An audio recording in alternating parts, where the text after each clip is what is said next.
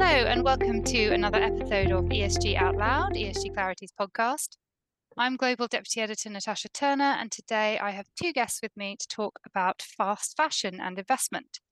The first is Therese Kiev, Steward Analyst at Sarasin and Partners, and the second is Mohammed Aziz Islam, Professor of Sustainability Accounting and Transparency at Aberdeen University, who was the lead on a recent project looking into factories in Bangladesh which hit the headlines when it found that major high street fashion brands have paid factories in Bangladesh less than the cost of producing their clothes. So, thank you both so much for joining me today. It's great to have you. To start off, Aziz, can you give us a bit more detail about this report and what's happened in the month or so since it was published?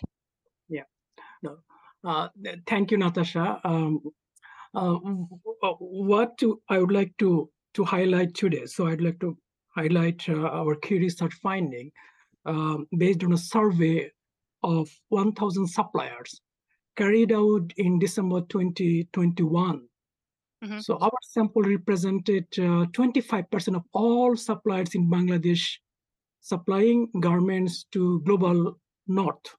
So this is one of the largest surveys uh, our research team have ever conducted to explore the impacts of global fashion brands unfair trading practices on their suppliers based in global south mm-hmm.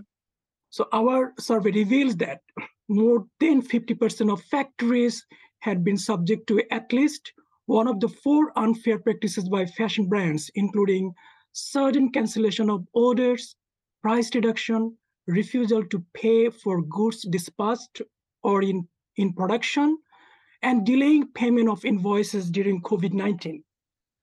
Uh, major uh, global brands um, as having the highest proportion of unfair practices.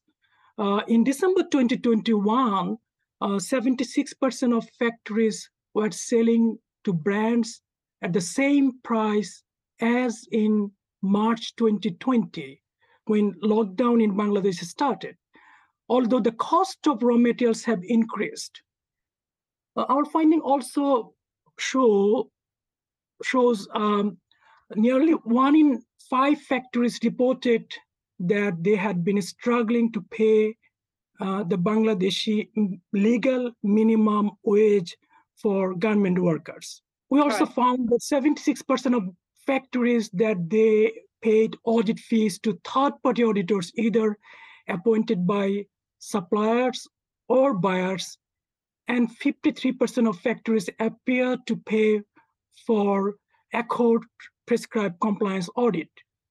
Interestingly, we also found that not a single supplier reported that they have been taken their brand or buyer uh, or customer to court or sought legal action for cancellation of orders or refusal to pay for goods uh, dispatched or, or in production. Yeah, that's our key findings. Uh, so we can start, uh, dis- uh, you know, discussing uh, based on that. Yeah. I mean, and these are quite shocking, right? And as you say, it's it's quite quite a large study that you've done. In the month or so since this was picked up, you know, by the media, and, and I guess since it was published, um, what response have you had? Just after uh, you know publishing our report in January, I think early January. So uh, we have even before i mean uh, before we publish reports we uh, sent our uh, key findings to each of the brands names uh, in the report so right. main brands around you know 27 brands you know were sent um, uh, you know so we sent them uh, uh, to seek the feedback so we sent email to them you know to seek the feedbacks you know what their uh, you know what their uh, feedback is mainly you know so um, and well we've we found only eight brands got back to us you know uh, one brand uh, you know was saying that you know uh, they had limited time to respond so you know then uh, we extended time you know for them to respond yeah, we got only four, uh, you know, four brands who responded to us, uh, and rest of the brands uh, didn't reply to us.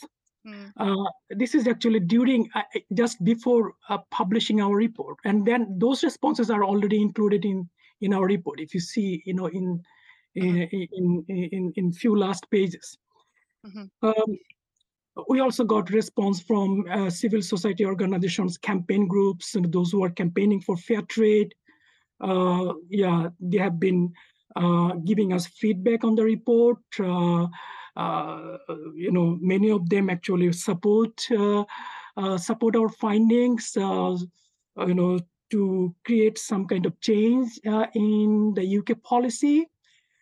We are also recommending UK government to come up with a fashion watchdog uh, who who can monitor, uh, you know, whether uh, uh, brands are involved in unfair practices or not. Mm. hmm hmm Good. Well, hopefully there's some momentum there then. Um, Therese, let's bring you in here. So, I mean, just when Aziz was talking then about uh, sending those emails, I mean, it's perhaps the familiar experiences in kind of engagement work and things that you've had. Um, we also, I mean, we we we saw from the investment perspective, we saw investment funds react, for example, to the Boohoo investigations a couple of years back in a number of ways, but you know, some with divestment, for example. Um, Mm. are awareness levels in the investment industry on these kind of issues going up? Has there been any response to these particular findings? What's the general sentiment like on these issues in the investment industry? In invest from the investment side, I haven't seen specific response to this particular report, but there have definitely been responses uh, with related to the Boohoo findings. Yeah. Definitely, I think that really raised um, the specific issues up the agenda. But Mm. unfortunately, since then, we haven't seen change happening as fast as we would like. hmm And I would say transparency across the industry is still lacking. And it makes it really hard for investors to scrutinize and hold companies to account and really understand where the issues lie. Mhm. Uh, with respect to Boohoo, for example, it was concentrated on Leicester, for example, and the poor working conditions.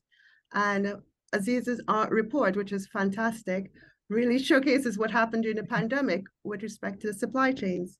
And I think it's the problem is really dual. It's domestic and uh, the lack of transparency with respect to the long supply chains. And I think that's the real complication and where we'd want to see uh, greater progress. And Aziz is right with respect to there should be a fashion watchdog. And up to now, we're seeing uh, retailers signing up to voluntary initiatives, which, which are good, but they could only go so far. And we'd really need some more regulatory focus. And I think from the investor perspective as well, I think with respect to fast fashion, there should also be a bit of consumer education as well, because it's really demand that's also partly to blame for the Mm. poor practices we're seeing. Yeah. Do you have a similar experience to Aziz sometimes in engagement when you, if you, you know, for example, email a company and they don't get back to you? I mean, what's your experiences with um, sort of stewardship in this area? For us at Sarasin, uh, we have a very concentrated buyer list. So that's really fortunate in a sense that we get to know the companies we invest in on behalf of our client, clients really well. So, but of course, there are times when companies won't respond to us. But by and large, when we reach out to companies to engage, whether it's in the UK or the US or uh, continental Europe, they generally do get back to us. And we have developed uh, really good relationships over the years because we've been focusing on ESG for many, many years. So, Mm. the, the- so companies are quite used to us contacting them and really trying to dig below the surface of what is going on. Because I think some of the problems our investment industry is facing is a reliance on external ESG providers without doing uh, the heavy lifting and really doing uh, their own research, really, and speaking to the companies to find out the reality of the situation. Hmm Aziz, did you have a point on that as well? Uh, I would like to reflect on what Teresa men- mentioned about uh, transparency. I think it's important. Mm. Um, I mean, what I what I found in in the global supply chain uh, uh, is uh, traceability or trackability. You know, is the cornerstone of of transparency. What uh, civil society organizations you know often um, concern about uh, uh, how to track or trace who and how products for global market are produced uh, in their factories located located in global south. Um, so th this is uh, this is important because you know the, the way uh, fashion retailers are bringing uh, different kind of transparency mechanism, you know, as a part of risk risk management tool, perhaps for management and perhaps for investors.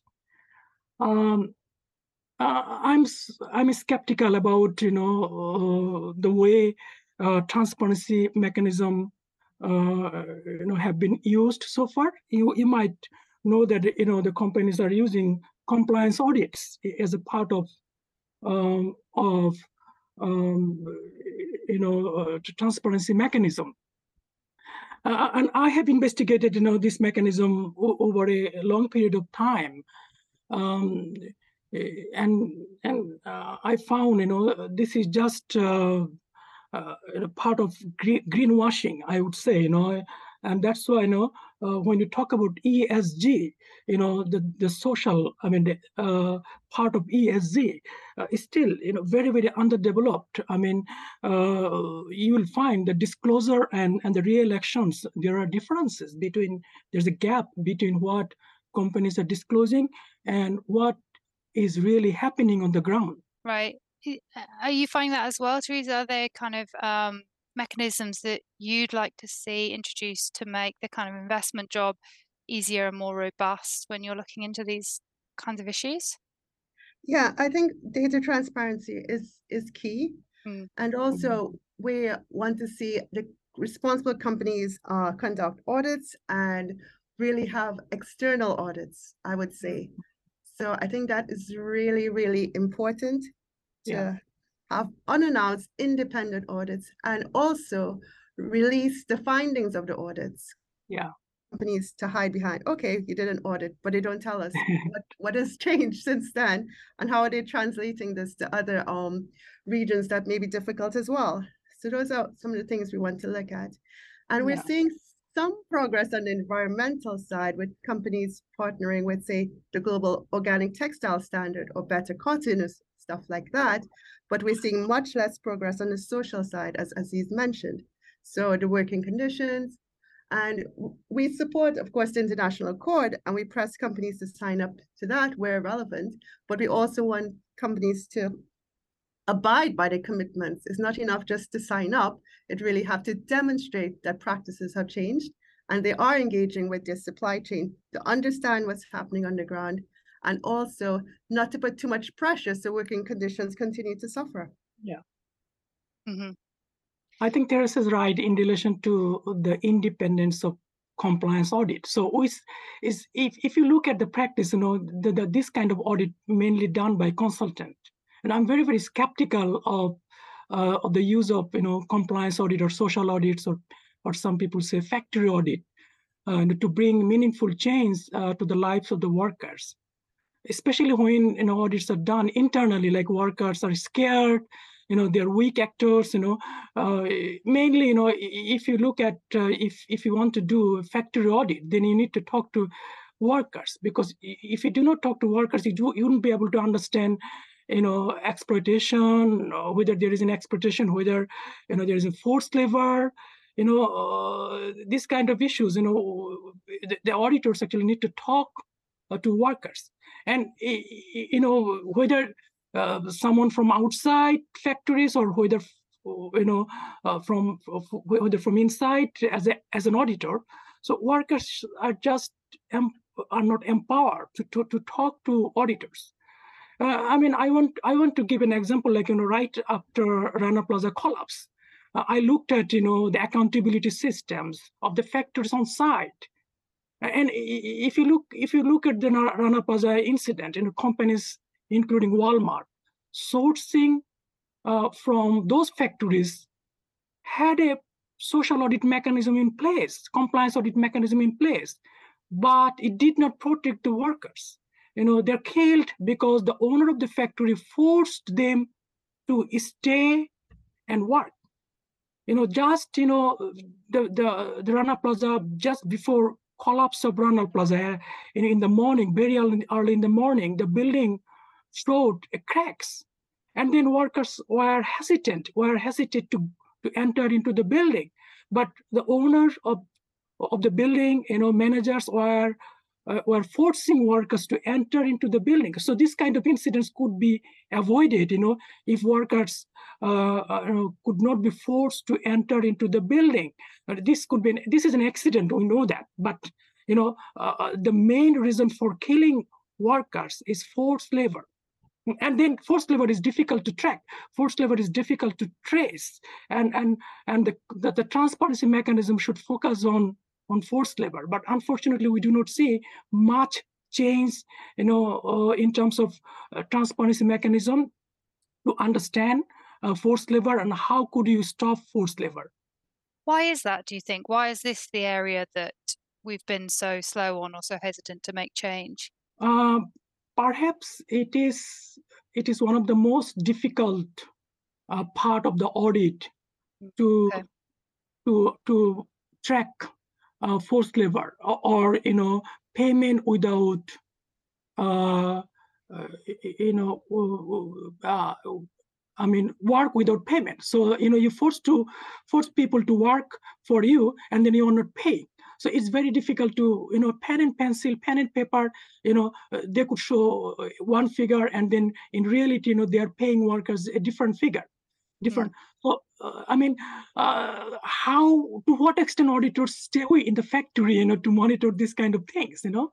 Uh, auditor just just go into the factory, maybe sometimes surprise, surprise visit, may not be surprise visit sometimes, but rest of the time, how do you continuously monitor workers?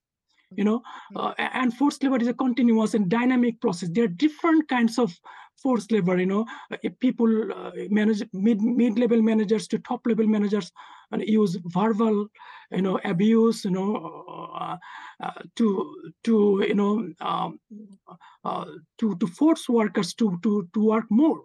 And there are some threats as well uh, because of you know abundance of workers supplies of workers are abundant sometimes you know and then they could easily re- replace workers if they want.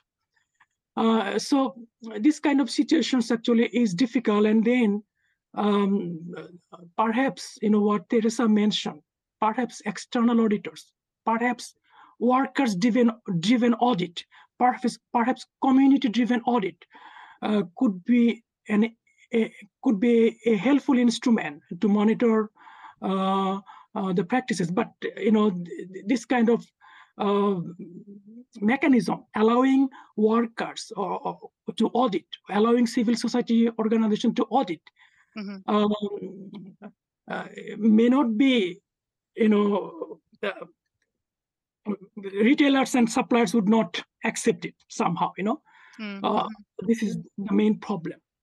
Yeah. Yeah, I, I agree as well. And I think part of it is fair repercussions for the workers as well, and they have no choices. So therefore, they have low expectations about the impact of raising their concerns or what would happen if they say anything uh, that could um, result in damage to um, their prospects and so on. So I think it, it also leads to sort of isolation of the workers as well. And they're working very long hours. I think in Bangladesh, um, typical typically is up to 12 hours a day Aziz something something like that. So it's really outrageous what's happening. And i think it really needs a multi-stakeholder approach i would say. And because up to now what's been in place isn't working fast enough to improve the situation.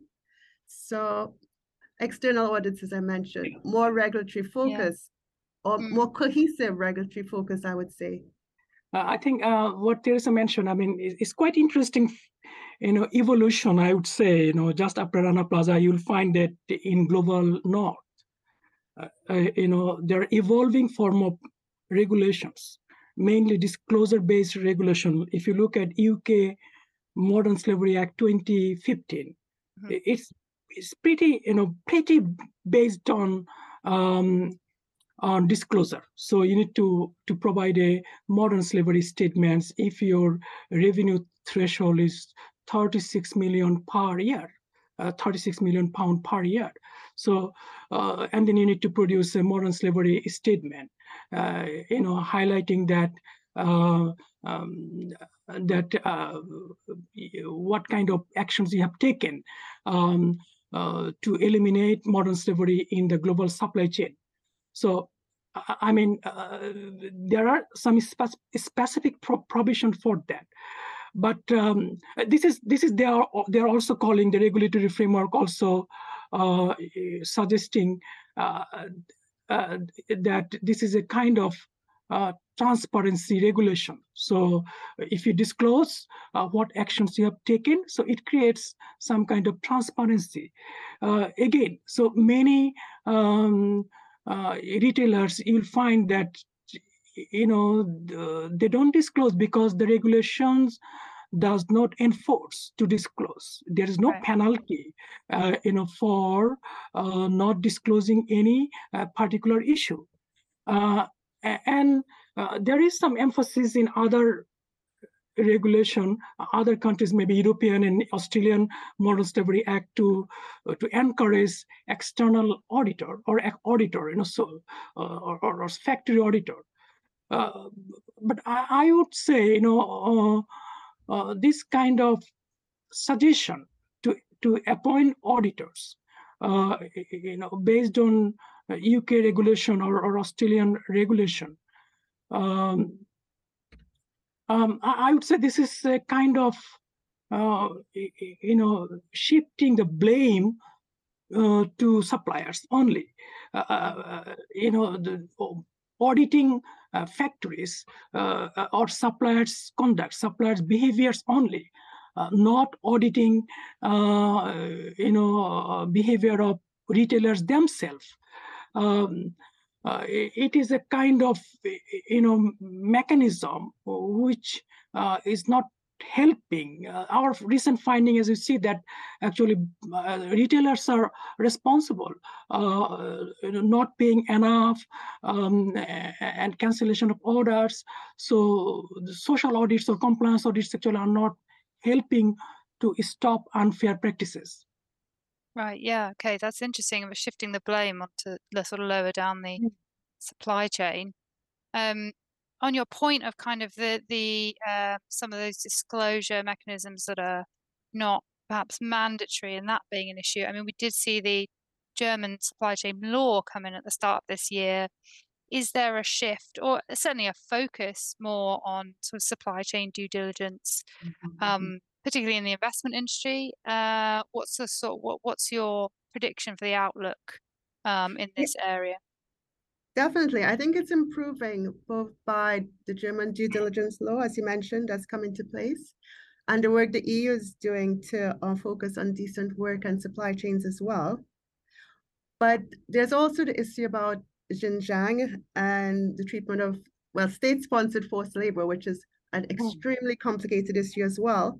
And with respect to that specific issue, we're seeing faster progress under the US, which assumes that any um, let's see, any product uh, derived from Xinjiang has forced labor in it. So the US is leading the way on that specific point, but I think the EU is starting to become at the forefront for looking into supply chains and really focusing companies to demonstrate what they're doing to ensure there's decent work within the supply chains. Mm-hmm. And what about to Aziz's point about kind of, um, I mean, and uh, you know obviously as a sort of a responsible investor i mean this is not likely to fall into your kind of engagements but if you or you know if an investor kind of went to a retailer um, and they could sort of provide some answers but uh, had sort of done sort of shifted the the expectations for those onto the supply chain itself and then as he says this isn't really helping what am i trying to ask i mean i'm just trying to get a sense of kind of where the investment industry is is at with these kind of um, engagement processes with these kinds of retailers? I think it would vary definitely across the industry, mm. but from our perspective, we haven't been in that situation exactly. Yeah. Uh, we have a very rigorous screening process and we engage with companies from the beginning to, to really understand what they're doing and gain some comfort about their practices. But I would say they definitely can't um, shift all the blame onto the suppliers. We would want to see them be brave and step up and really share some of the costs. Because I think what has been happening, of course, with respect to working conditions and the suppliers, they don't have an incentive to offer decent work because of the uncertainty about the financial results mm. with respect to truly implementing an ethical business model, I would say. So that's what we're fighting against. And that's why it's really challenging to invest in the fashion sector at all, I would say. So you really have to do strong due diligence to figure out which of the companies are actually practicing what they preach and really want an ethical system to operate. Right. And uh, I know your firm has been uh, talking about kind of external audits for a while. We have um, Natasha on the on our committee, and um, so she often writes about this. Is that something that needs to be uh, addressed more in the investment industry? I mean, we've talked we've talked about it kind of quite a bit today as perhaps one of the main um, things that could ch- you know change the dial on this issue. Definitely, it needs to be talked uh, a lot more. And also, there's the concept of the employer pays principle, which is specific to migrant workers as well. As you know, in the UK, there's been a big issue in the agri sector with, with right. respect to that as well. So it's this sort of uh, mindset we want companies to embrace and be responsible for the true costs of um, producing their goods and so on.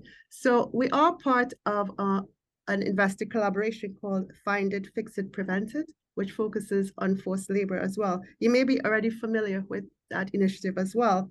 So we are mm. pressing companies to really uh, investigate and review their su supply chains for any instances of forced labor, and not just to stop their identifying, but really do something about it and report publicly about it. So I think that's the missing link, the reporting publicly about it yeah. and really talking about mitigation and remediation or yeah. how are you going to prevent it from happening again, really? Yeah. Uh, I have a view on, you know, the investors, even, you know, my research is, uh, you know, looking at uh, non-market forces. Uh, so, uh, uh, I mean, if you look at uh, the way uh, regulator regulators have come up with with particular regulation like disclosure regulation or maybe you know uh, uh the, the, the, retailers also using uh, uh, social audits or factory audits uh, the, the the entire mechanisms are in place to protect uh, investors interest if you want Oh, so I, I can see that you know the total setup for protecting investors rather than protecting the real victims of the workers. So if you look at in a UK Modern Slavery Act, in a disclosure, just just re retailers need to disclose, and and his their risk is minimized. But uh, what kind of disclosure they're making, you know, and then uh, uh, whether there is any real change in their in, in their factories, uh, whether they minimize risk of being victims. So the question is the risk of being victims, uh, victims of modern slavery. Um, uh, it is it is not yet addressed. I mean, this this is reflected in the you know risk minimization provisions, and within the Act, UK Modern Slavery Act. If you look at you know which focuses on retailers' risk management and not the workers' uh, risk of becoming yeah. the victim of slavery. Yeah, we've also, we've had a, a, conversation on this podcast before actually about the kind of um, the disclosure being enough, I suppose, or the the end yeah. point of often of that act. Um, but you know, I think in this in this space, in the kind of sustainable investment space, yeah. the conversation is about taking that further. So it will be about what you disclose, not just disclosure itself, right? To what extent investors know uh, know the supply chain of a particular company uh, and and how their products are produced? Uh, to what extent they know, and and is is there enough awareness among you know consumers or investors or or you know shareholders those who are not institutional shareholders about the exploitation of uh, of workers you know, in, in, in Bangladesh or Vietnam or, or any other countries. So uh, my answer to this question actually, you know, it is it is unfair uh, on consumers or uh, investors to expect them to be able to make difficult decisions and complex decisions you know when uh, investing money or, or, or purchasing clothing. So why should we you know move our blames to you know burden uh, to uh, to consumers to make ethical decision making uh, why why regulators do not take any responsibility you know, to make a, a context of ethical environment uh, so, so that you know we can uh, a consumers freely can go to uh, supermarket and buy clothes uh, you know which is which already they know that this is uh, produced in in in in in human rights you know following human rights. Yeah, there's certainly scope uh, for a type of certification, I would say. So, as you mentioned, Aziz, consumers could feel confident that what they're buying is free from forced labor. So, but, but as you mentioned as well, the issue is so complicated and hidden, yeah. and forced labor is hidden, even though modern slavery is abolished and illegal in every society. It still exists, and we still need to work really hard to combat it. And it's it's just going to take a lot lot of effort but we, we shouldn't be disheartened that it's not going to change because we are starting to see some changes but it's not happening fast enough at all. Mm. and i guess all this awareness raising and like you say a multi stakeholder approach is is only going to be encouraging right? Absolutely. Brilliant. Well thanks so much for you both for joining me today. It's been a really really interesting discussion um, and uh, and yeah thanks so much for your time Us on SoundCloud or iTunes by searching for ESG Out Loud.